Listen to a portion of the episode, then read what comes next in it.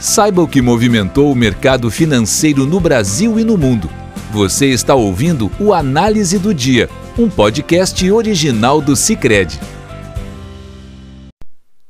Olá pessoal, aqui quem fala é Pedro Ramos, economista-chefe do Cicred e hoje, 13 de maio de 2020, nós vamos falar sobre o desempenho do mercado e os principais indicadores econômicos divulgados nessa quarta-feira.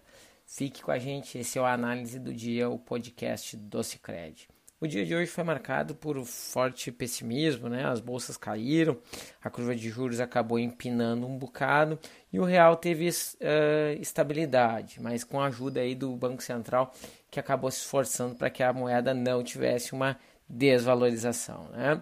E a principal razão desse pessimismo, né, que fez as bolsas europeias caírem aí, é 2,8% DAX, 2,85% o CAC, a bolsa de Londres fechou em 1,5 negativo, né, as bolsas euro, americanas, né, o Nasdaq fechou em 1,5, o Dow Jones 2,2, o S&P 1,75.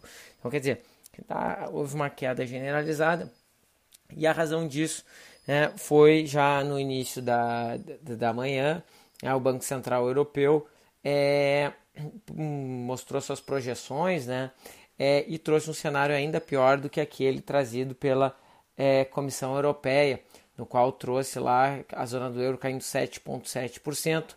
O Banco Central Europeu trouxe uma previsão de menos 9%. E ainda por cima trouxe né, como um cenário pessimista ou como um cenário mais adverso é, uma queda de até 12% no PIB da economia da zona do euro nesse ano. Isso por si só já trazia um certo pessimismo. Né?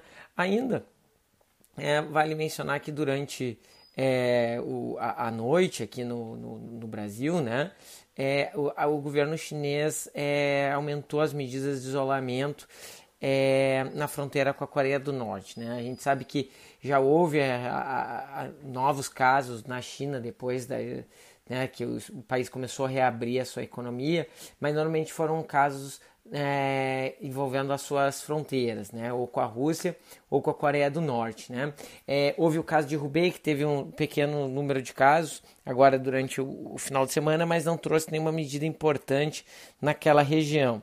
Né? É, já na fronteira com a Coreia do Norte, agora a China começou a adotar algumas medidas de isolamento social novamente. Né? E isso também acabou é, trazendo alguma piora no cenário, pelo menos na nossa avaliação, né? viu isso como algo ruim e talvez também tenha cooperado com esse pessimismo durante o dia. Mas de fato, o que realmente fez é, as bolsas, especialmente nos Estados Unidos e, e, e, e, o cenário como um todo, inclusive do real ficar bastante pressionado é, durante o dia, chegando aí a, a R$ 5,94, foi as declarações dos, do presidente do, do Federal Reserve, Jerome Powell, no qual ele deu uma ideia é um pouco mais dura da, da realidade. Né? Ele, ele né, disse que a economia é, vai né, passar por uma recuperação lenta. Essa recuperação lenta pode levar a problemas de liquidez e esse problema de liquidez pode levar à insolvência. Embora não tenha dito nada de que, né, que os agentes é, dos agentes que compõem o mercado financeiro já não saibam, é, de alguma forma as medidas adotadas pelo Fed em larga escala trouxeram certa tranquilidade para o mercado desde que elas começaram a ser impactadas, porque muito antes até do mercado perceber alguma fragilidade, o Fed já, é, já se adiantou e colocando né, caminhões de dinheiro nesses mercados, né? Isso sempre trouxe muita, muito conforto. Né? Então isso acabou é, dando um banho de água fria é, um pouco no mercado, um choque de realidade. Além disso, né, assim como outros membros do Federal Reserve durante essa semana, o Jerome Powell, presidente do Fed, foi questionado sobre o instrumento de uso de taxas de juros negativas para estimular a economia. E ele voltou a dizer que a visão do comitê sobre a taxa de juros negativa não modificou e, e isso não é, deve ser implementado. Né?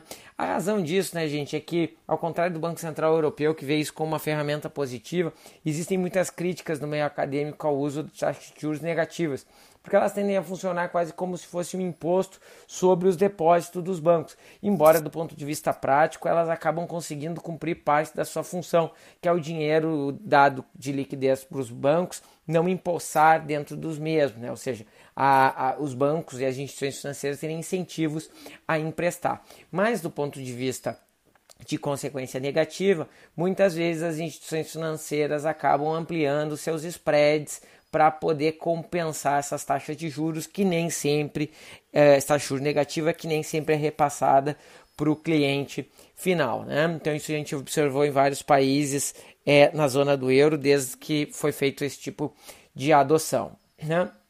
Então, esse cenário mais pessimista, né, é visto pelo Jeremy Powell, mais a negativa aí pelo líder do board de que taxa de juros negativa não é uma opção disponível nesse momento para ser implementada nos Estados Unidos, acabou azedando o mercado junto com os outros fatores, os quais que eu mencionei por aqui ah, para vocês, e né, as bolsas acabaram caindo e as moedas emergentes acabaram é, perdendo. Né? O, aqui a curva de juros brasileira é, também teve uh, uma alta, né, respondendo aí à elevação do risco soberano do Brasil de 325 para 341, né, e a curva de juros ficou no curto prazo praticamente estável, perto de 2,8, 2,78 na verdade o, o, o pré-DI para um ano, os 5 anos do Brasil foi onde já teve a maior alta, em torno de 20 pontos baixos, saindo 6 e 9, indo para 7 e 13, e os 10 anos do Brasil saiu de 8,91 para 8,97, aí uma alta um pouco menor na parte mais longa da curva brasileira. E aqui no Brasil a gente acabou reagindo um pouco pior, é, principalmente no câmbio, que acabou desvalorizando um pouco mais, chegou a bater R$ 5,94.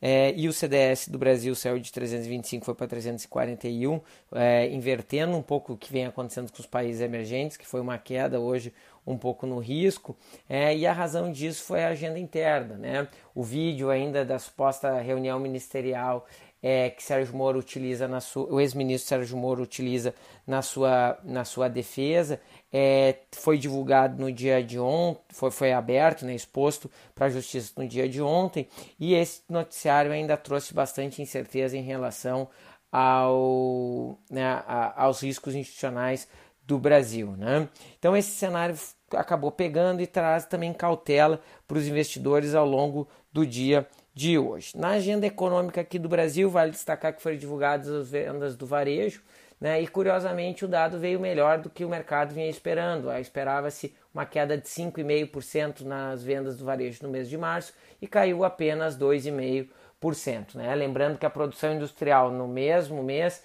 caiu 9% e a prestação de serviços caiu 6,7%, né? mostrando que o varejo teve um desempenho muito mais favorável. A principal razão desse, desse cenário favorável foi exatamente o, o volume de vendas do, do, do setor de supermercados e alimentos, que acabaram tendo uma alta importante e acabou compensando parte da perda. Mas quando a gente inclui material de construção e automóveis, tendo chamado varejo ampliado, as quedas caíram em torno vieram também abaixo do que o mercado esperava, mas acabou caindo 13,7%, né? caindo fortemente o mercado de veículos, como a gente já vinha reportando em podcasts anteriores, né? o mau desempenho desse setor. Bem, pessoal, essa é a análise do dia, o podcast do Cicred, publicado nas principais plataformas de áudio. Fiquem todos com Deus e até amanhã. Boa noite. Você ouviu o Análise do Dia, um podcast original do Cicred. Até a próxima!